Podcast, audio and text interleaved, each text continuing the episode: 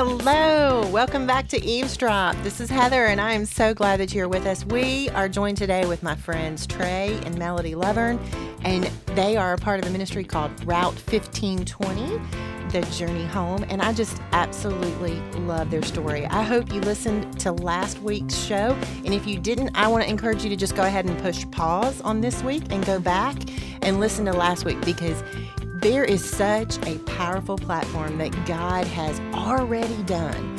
And we, we've talked about some really important terms like paradigm shifts and preaching the gospel to yourself daily, scandalous grace and scandalous love, and um, moralist behaviors and things that creep into our Christianity that I really don't want you to miss that. Um, if, if you haven't listened to that first one, I want you to go back. But um, if, if you listen to that one and you've been on the cliffhanger for a week waiting to hear from Melody and Tray about how God used his scandalous grace in their lives, you are in for a treat. Um, so, welcome back, Melody and Tray. How are y'all? Thank Doing you. well. We're great. Great to be here. I'm so glad. This has been a long time coming. Uh, as I said in the first show, you know, we've known each other going on 20 years. Supper Club. We we were good Yeah. old forks and friends. Mm, yes, we I were. mean, Forks come and fr- I on. hadn't heard that in a while. It, it's been a long time, but you know, gosh, God has done so much. Wow. He has been so faithful to Yes, he us. has. Uh, between us, we have seven kids. Wow. Y'all have four. I have three. I mean, we were like college grads. Yes, Yep. we were. We had the bull by the horns, right? Yes, we did. So um, I just think it's a great time for y'all to tell your story. Um, Well, let me give it. We'll we'll both probably just give a little bit of a backdrop, just Sure, kind of, sure. Um, before we kind of jump right in, but um, both of us, both of us met at Samford. Um, I was one of three girls. My dad was a chaplain and in the ministry growing up, and um, I think being one of three girls, really four if we counted my mom, um, I was always trying to vie for my dad's, you know, affection and love. And so I was able to do that through running. He would come home from work from being at the hospital visiting patients and, and counseling and uh, put my tennis shoes on. Nobody else would run. So, you know, started real early, just um, doing everything I could to, to get time with my father. Went to Samford University because um, I was one of three girls. I'm a twin. I'm a twin and the middle child by six minutes. And, um, you know, That's that's, huge. minutes. That's huge. but went to Samford to uh, study music and I met Tray, who was a religion major. We both wanted to go to Africa. Pretty much we're going to save the world.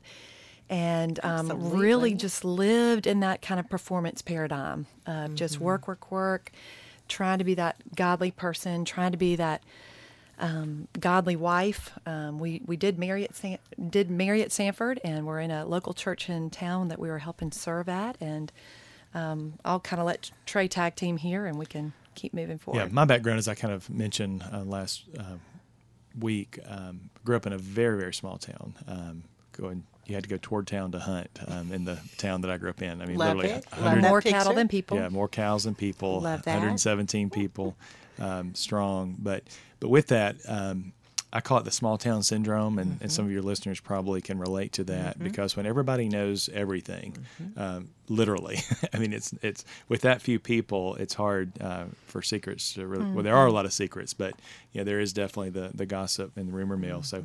Uh, a big part of my story is growing up in that. I was the oldest of two boys. Um, my dad was a coach um, and an, an educator. My mom was an educator, and um, and basically, I I I lost touch, or if I ever really knew um, kind of what I wanted, I just kind of morphed into what everybody else wanted. I was a pleaser. Um, I lived to make everybody else happy. Yeah. Um, I became a believer at 11. But uh, as I touched on last week, a big part of my story is I was uh, exposed to pornography when I was eight. And nothing was ever talked about. Um, it was just kind of an accepted, this is what adults do. But if it was around, I found it. And it became, um, again, didn't know what I was going on then. But at an eight year, as an eight year old, I didn't have a box really to put that in. Uh, and I didn't really understand um, what what that did as far as developmentally, just some of the things that, that I was exposed to. But what I do know is this is where there was pain in my life from that point forward, I knew that for whatever reason this made me feel better and it was a way to escape. and that became uh, a pattern. Uh, lots of shame was associated with that because uh, if if sex or any kind of sexual sin was ever alluded to, which was rare, but if it ever was talked to, it was about the big bad sin that nobody in the church ever does, but it was one of the things that the world does, um, and so knowing what I was involved with um, at an early age, I just equated that to there must be something wrong with me. Uh, I'm not like everybody else uh, mm-hmm. because every time I do hear this spoken of, it's always about those people. Mm-hmm. Um, but I'm here in the church, but I must. It's somewhat so. It just I now know to call that shame. Uh, it was this this belief that I'm somehow fundamentally flawed. I am a mistake. Whereas guilt, oh. I made a mistake. Um, right. Um, shame, I am a mistake. Mm-hmm. But so yet, it's part of you. Absolutely. Mm-hmm. But oh. instead of letting that take me to total despair, what that did is I'm going to work like crazy to fix this mm-hmm. mm. because I don't want okay. to be a mistake. I want to continue to strive, and and I want God to be pleased. And so I became a, as Melody alluded to in her story, I was a very, uh, very big performer, just performing. And you give me a track to run on, and I'm going to run, you know, as fast as I can and, and check off all the boxes in record time. I started preaching when I was 15 um, in a small town. Um, our high attendance Sunday. Uh, we tried every high attendance Sunday to have 100 people in Sunday school. um, so it was you know, relatively small uh, church. Um, on my mom's 40th birthday, uh, August 24th, 1986, I preached my first sermon. And that's a whole wow. story in and of itself. And um, there were 312 people, I believe was the final count there that Sunday wow. morning. And so from that point forward, I was now not only have to live for my family's reputation, mm-hmm. for God's reputation, I had my own reputation, you know, to, to protect mm-hmm. and wanted to make sure I was a good witness and all of that. Um, came to Samford to play basketball. That was a lifelong dream uh, to play Division One basketball, and like Melody said, met her there. Um, she was a couple years older um, than me, but uh, got to got to Samford, and, and it was an opportunity really for me to get to know some of my. Uh, I, I, wanted to leave the small town, um, and I got to Samford. It was a chance for me to start with a clean slate and to really let some people know me. Mm-hmm. But very quickly, I was labeled as the incoming freshman who'd already preached in about 250 churches. And then the lab continued to believe was, well, I can't let these guys down. I can't let the, these guys know who I am. So then it became another layer of my very elaborate mask uh, of hiding behind. Um, mm-hmm. Um, well, I can't let them down. I can't let. So the the lie that I believed is I have got to defeat this besetting mm-hmm. sin on my own. God's getting oh. fed up. God's getting tired of this, and He's He's giving me a little time, but I've got to fix it, and I've got to find the right. Uh, the right button to push and the right lever to pull to finally get my behavior in order. Mm. And um, that was really the beginning there. We got married, and um, soon after our marriage, there was financial stress, and mm-hmm. that was the first time in my life I'd really experienced failure at that level. Um, trying to be Superman, trying to have it all mm-hmm. together. Even uh, Melody and I, we were such performers. We were performing for each other, yeah. and and the great. Um, uh, thing that, that marriage does is God changes us, we've come to find out, mm-hmm. in community. And when you're, yeah. and, and sometimes we're just forced into community. And marriage is that for most people. We don't really know how to do community, but like it or not, there's somebody living with you now. So you got forced community. community. Yeah. Right, so, right. so all those masks that I could hide behind, mm-hmm. you can't hide as easily when someone's right there in the same house with you. Mm-hmm. And so, but yet we tried. And, and so yeah. as our stuff would bubble up, we would hide even more. And, and the financial stress during that period, um, I I just ran and escaped and and didn't really know how to engage that pain. I didn't know how to engage um, what that made me feel. I call it now the ache of the soul that was surfacing. Mm, and so yeah. what I knew is I ran to the pornography, and mine progressed. Um, it was chat rooms, um, and and for me the thing about chat rooms, growing up as I described, where nobody really knew me because I was constantly presenting like a chameleon, a new face. Um, in a chat room, um, it was for the first time in my life somebody did not have any preconceived notion of who I was. And what hooked me uh, to that is that they got to know me for me. And, and that mm-hmm. soon spiraled down to some very dark places with some adult chat rooms. But that initially, that was the draw. Mm-hmm. Um, no expectations. No expectations. Yeah. Um, I think that's really neat because as I'm listening to y'all tell your story, it's almost like heads and tails of the same mm-hmm. coin. Mm-hmm. You know, heads, you believe your hype and you think I'm a good performer and I've mm-hmm. got it all together. Yep. Or tails, I got to keep this up right. because somebody's going to find out I'm not. That's right. Mm-hmm. Mm-hmm. And and wow, the allure of somebody just accepting you for who you mm. really are. I can see why someone would retreat into that if their experience so far has been either believe my hype and keep going harder, harder, harder, harder, Yeah. or keep up a facade so no one really sees that I know I'm flawed. That's right. Well, and spiritually, I think we put so much pressure on what we think we're supposed to be. I mean, oh, I really yeah. felt like Tray and I were best friends, but I also thought I have to make God happy with me. I've got to make him happy with me, and I've just got to do everything that I can to be that quote unquote godly woman. My definition of that was warped, Mm-hmm. but we were just trying to perform so much for each other because we wanted to look good, be good, you know, be that great husband and wife. And, you know, mm-hmm. we're performing in the church and doing everything that we can. And, Well, you know, ultimately, uh, sometimes we can't keep up and we go underground. And when we go underground, we look for rescue and other things. Yeah, we were worn out, and we call it mm-hmm. the performance treadmill. And I'm sure a lot of your listeners can identify with Well, that. Well, I can feel it as y'all are talking. The exhaustion. And, and I can almost see it like warring against each other. Mm-hmm. Mm-hmm. Yeah. And and that's not the picture of what God has for us in marriage. And yet that's mm-hmm. exactly where we find y'all is in this performance treadmill. That's right. And we were very good at it. I mean, we had from pretty pristine mask. Um, And you know, from the outside, just being a friend at church, Mm-hmm. I had no clue. Yeah, well, I don't even think we had a clue. I mean, honestly, I had a clue. you had a clue. Okay. I don't So think Tray that- had a clue, but Melody didn't have a clue. And I I'm telling didn't- you, looking from the outside in, Ken and Barbie, and I'm not kidding you. That's what it looked like Yeah. Mm-hmm. to the world. Yeah. I'm telling you, Melody was born to birth children.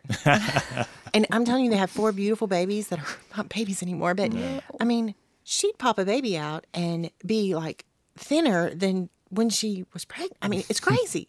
but I mean, it looked perfect hmm. from the outside.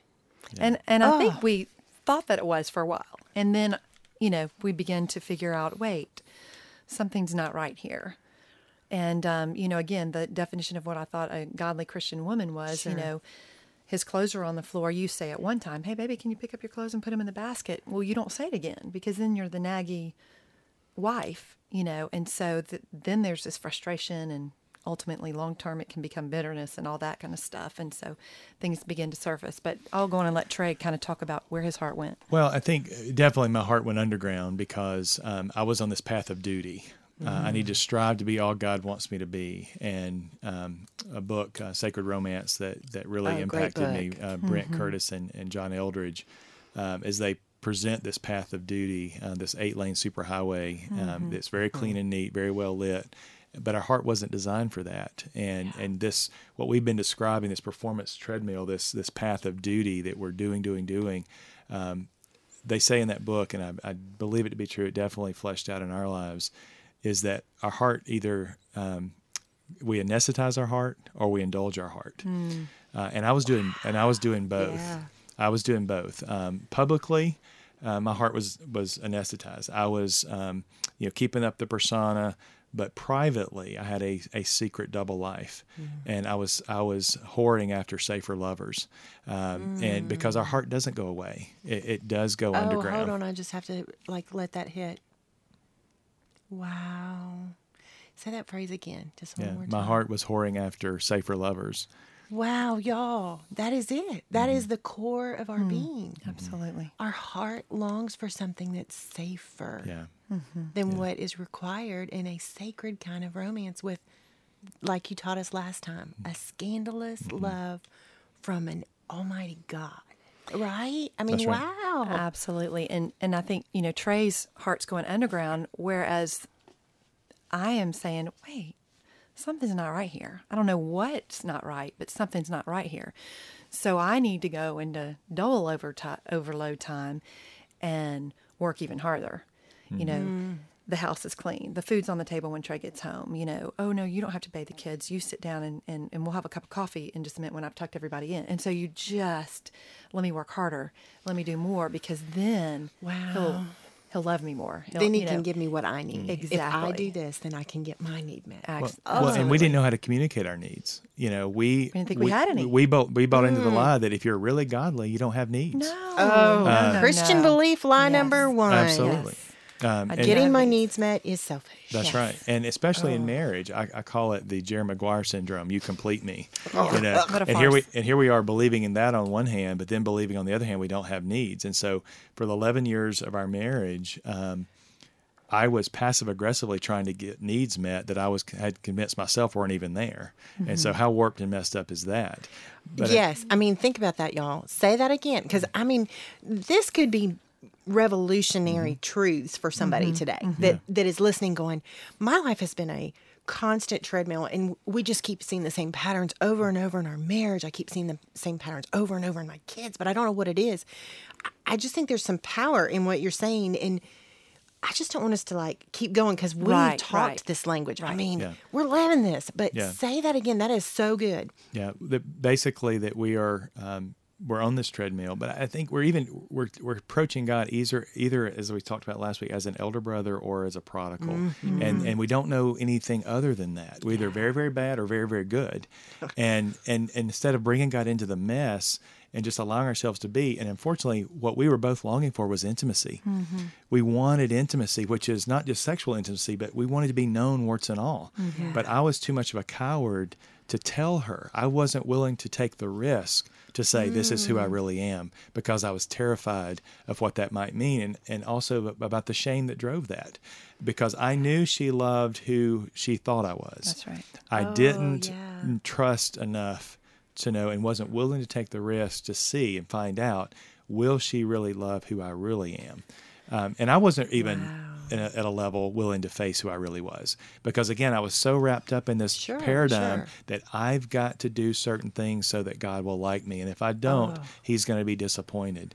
And and that view of the Father that keeps us in isolation, that Mm-hmm. keeps us um, retreating from community, that is actually God's healing. Uh, community is His formula for healing. We didn't get that because we were so busy trying to keep up a persona. When you are in community and it's real community and they know your junk, you can't keep up a mask anymore. And but God doesn't would want us to. to? Yeah. Well, and really back to the Jerry Maguire s- syndrome that you said earlier. I remember when Tom Cruise said that to Renee Zellweger, and I can't imagine how many gazillion women on the face of the earth went, ah. But in reality, that's enmeshment.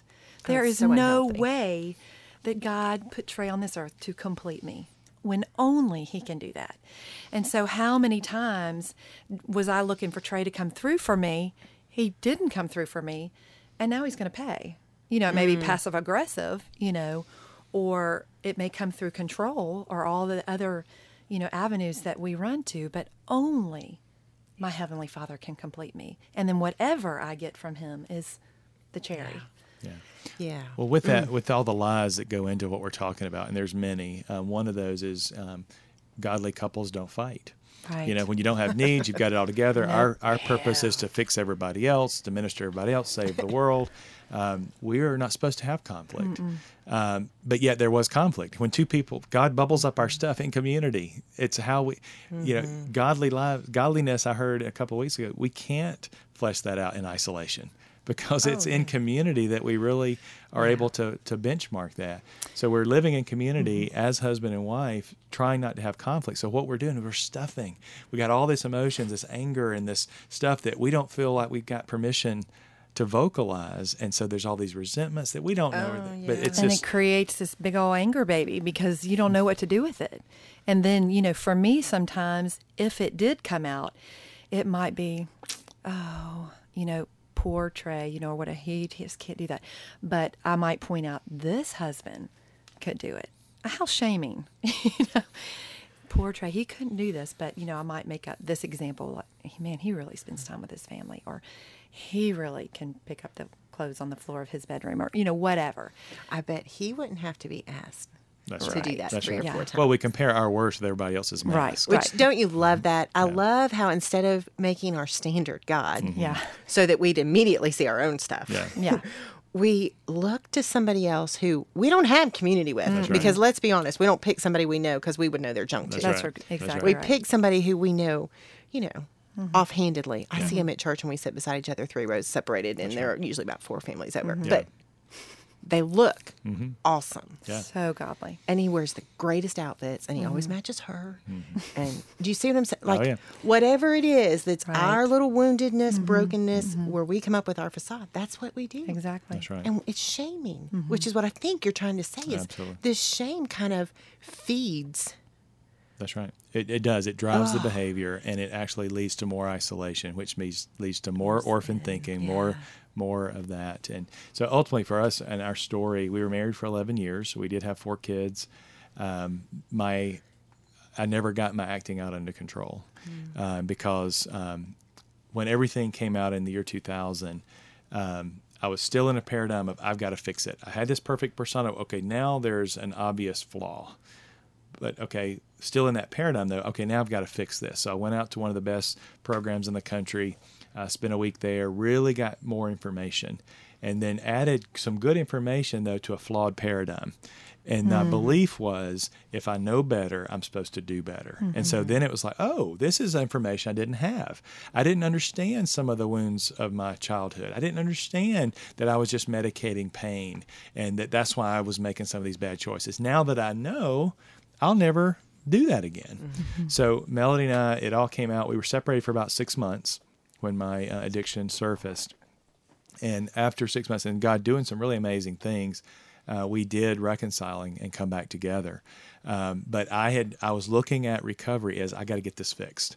Okay, now ooh, okay, I fixed it. It's all clean and neat again. Life is supposed to be clean and neat. I had a little hiccup along the way, but now it's all fixed again. And and we talk about sin in the past tense. This is what was happening way long ago, but this is how I fixed it.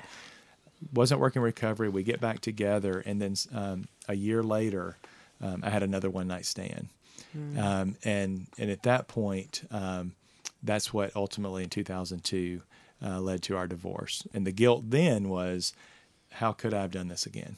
You know, Because now I knew better. That's right. I must be. Um, th- everything I believed to be true was fighting.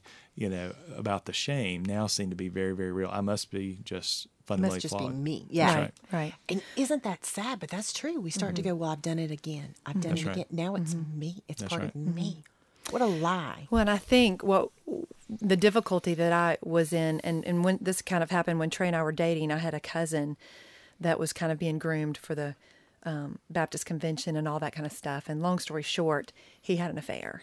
And it was really in our dating that I was grieving this because he was kind of the perfect cousin mm.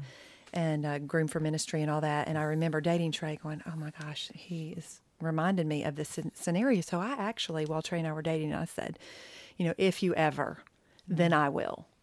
You know, and so when all of our stuff comes out in in December of 2000, and our kids are five, four, two, and six months at that time, um, that's I said, if if you do this, then I will. And so here I am faced with, I, I've got to leave this man. This is what I said I would do. Well, first of all, never say what you think you're going to do when it's not there. But God ultimately did a work in my heart. You know, Tray mentioned that he went to um, Minnesota for a week, and, and I kind of went kicking and screaming because I knew that ultimately we would end in divorce. And what God did was use that information and use that time to begin to do a work in my heart. And we did. We did get back together for almost a year. Um, and and and and then when it happened, the one night stand happened in May the following year. Um, we we went went through with divorce, and again, our my paradigm is is beginning to shift, but I still, you know, when it first all came out, my thought was that happens to women who don't take care of their husbands, and so here I am faced. I think I said in the last podcast with how could this happen to me? I've been such a good wife, a such a good, you know, mother and now I can look and say God lovingly said, I want to take you here. And unfortunately, he allowed pain to get me there. Now, much of my story is blaming Tray because now my perfect world, my perfect plan did not turn out. So God ultimately took me down a separate path, and we'll talk a little bit more about that, how he kind of brought, brought us to the end of ourselves. Um, Tray's end being our first marriage, and my end being my second marriage, and we'll talk a little bit about that. which I just think is so great. Um, my first marriage was very similar. I mean, it, it is, it is so um, eerie almost how parallel our stories are, and and I see how God worked it in two totally different ways, you know, and I see His redemption in both, which I think is the is the beauty of the gospel. Um, because there is no formula That's right. Mm. no matter what, there's not a formula. It, was so about our relationships. But isn't that awesome that as Tray really did get to the end of himself and say, even insight, even powerful, getting to the best Christian people mm-hmm. who know how to deal with this, mm-hmm. that wasn't enough. Yeah. Mm-hmm. We had to see it yet again in Tray that it, it's not going to be about our performance. It can't be. Yeah. And so I love that that's kind of where you got by the time of the divorce. Yeah. Mm-hmm. Because you were at the end of yourself and just, and I remember that you were so broken. Mm. And I remember looking, seeking God, but I never knew where. It was kind of fuzzy. You know what I mean? Mm-hmm. Okay, so then Melody, you get to the point of, if Tray hadn't have done this, I wouldn't be in this situation. It's, it's Tray. It's Yeah. Tray blaming, blaming, blaming. Which you know we can all get there mm-hmm. because it from the outside looks like it was a bunch of affairs. Mm-hmm. Yeah. You know, people could judge and easily go, "It's Tray." Mm-hmm. But we all know who've walked through a situation like this. It is a two-sided mm-hmm. relationship that we kind of feed each other in. So, so tell me what God was doing for you. Well, and interestingly enough, uh, because of my paradigm at that time, privately, publicly, it was all Tray's fault. This is all his fault. This is his addiction. This is his stuff. I tried to make it work. We got back together. It didn't work. So it's all his fault, you know. Right. But privately, alone, with the paradigm that I had at that point, I'm thinking, God, I just screwed up. I know mm-hmm. God's good now and I know he's sovereign, but somehow I screwed this up. I just had to pick the perfect guy. The minister, the mm. godly guy, the, you know, adventurer, the beauty, whatever, all that. I just I picked wrong. I picked wrong. So that's going on. And then I'm beginning to get grace just a little bit, but still in that victim model. And so, two years down the road, um, I'm married again. And because of what I picked the first time, I was a little more relaxed in who I picked the second time. So let me get this picture right. Mm-hmm. So the first time you married, you married for everything you ever wanted. You know that little six-year-old little girl that says, "When I grow up, I'm going to marry the six foot four guy who is hot and beautiful and loves the Lord." Because I'm awesome. right, because I'm I worth deserve it. this. I'm worth it. Hello. Barbie gets the Ken, right? Absolutely. Mm-hmm. So you got your heart's desire in the first marriage, and it got crumbled. So the second marriage.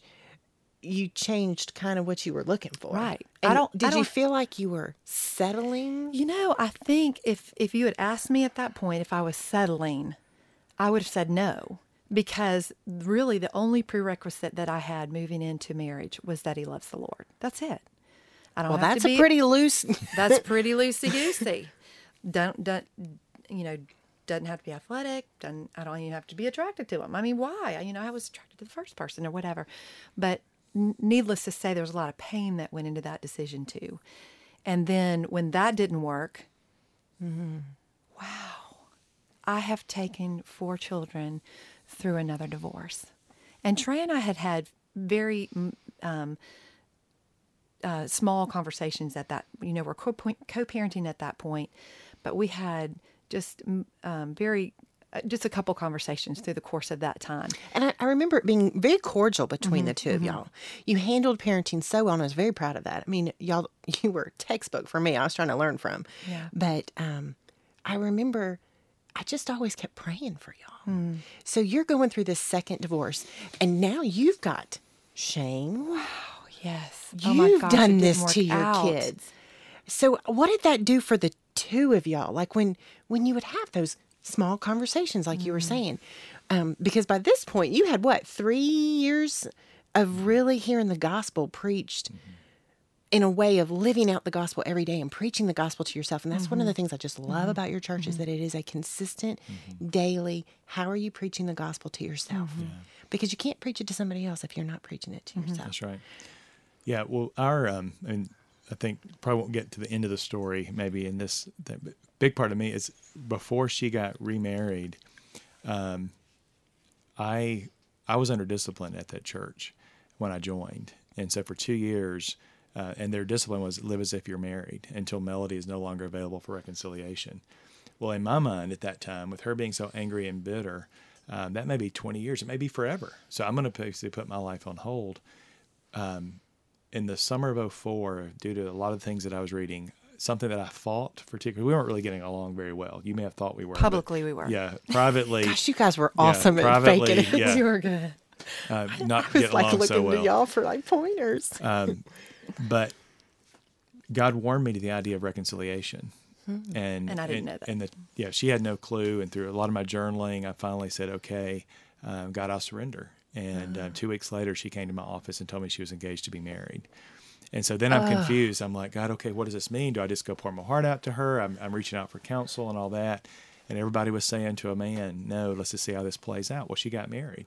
So in my in, on my side, it felt like God was rubbing my nose in it. It- It's like oh. here that would have been the best news ever if it had come two months before, because all I would have heard is finally I get on with my life. right. It would have been like washing your hands. Exactly. I can move on and I'm not under discipline anymore. But now God br- warms me to reconciliation, and then boom, the door slams.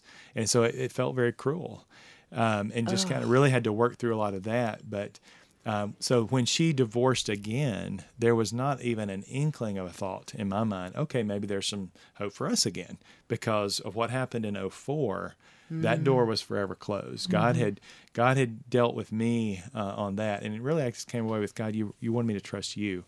Um, so after her divorce, so we started getting along better because I think the grace that Melody began to taste, we did begin to co-parent better. She began to see her elder brother stuff.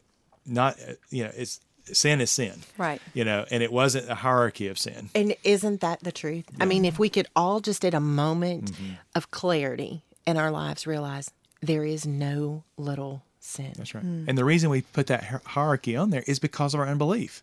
Because we believe God oh. has to, we have to have a performing a certain mm-hmm. way. Our hearts that are full of unbelief have this hierarchy mm-hmm. that we use to keep score. When we finally get grace, the scandalous grace we talked about last week, there's no need for a scorecard anymore. Absolutely. It's all grace. Because don't we start to realize that grace is abundant and it never ends? Absolutely. Absolutely. Because if it ever ended, did it really start? That's Right. right. And is that our God? No, that's, That's not our. God. And I think that's such a great place for us in this story because let's be honest, they're remarried. So there's more to the story. Right. But um, I think this is a great place for us to stop this week and leave them on a cliffhanger because they're going to want to come back. There was a lot that went into this. But it starts to show how Route 1520 is being weaved mm. into your story because here we are realizing for the first time that Melody started to see the elder sin was her mm-hmm. or the elder brother was her and that Right. sin of unbelief living in it but unbelieving for the power and the relationship of it. I think that's a really powerful place and i would love for people to have some time mm-hmm. to think about that mm-hmm. before we tell them what god has done next because you know sometimes we kind of rush we rush and go ooh yeah next next next and we get into that momentum and we don't ever sit there and go well how was i like that am i like that am I doing that in my marriage? Am I passive aggressive? Because y'all have thrown out some really deep concepts.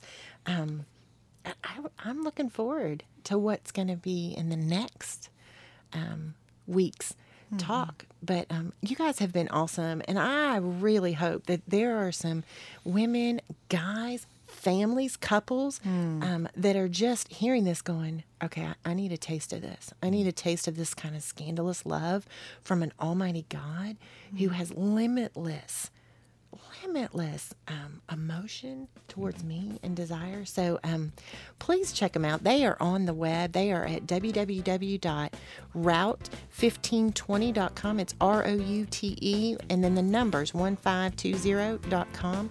It's Tray and Melody Lovvorn. They have an incredible ministry here in Birmingham. They're starting to talk to different churches and go around the country. And I just really wonder if, if you've got a need, would you be so bold that you would reach out, even in the form of an email, and just say, hey, could you, would you please pray? You're not alone. You know, I think that's the most powerful thing that, that our enemy has is he puts us in isolation and goes, nobody will understand. There's no one like you. You are flawed. And if they knew, they'd let you. Right. So um, let's just take a step. If you would be so bold, reach out to Melody or Tray and um, see what the Father can do just with one step of belief. But until next week, um, this has been Eve's Drop with Melody and Tray Lovvorn, and we'll see you next week. Bye bye. Thank you.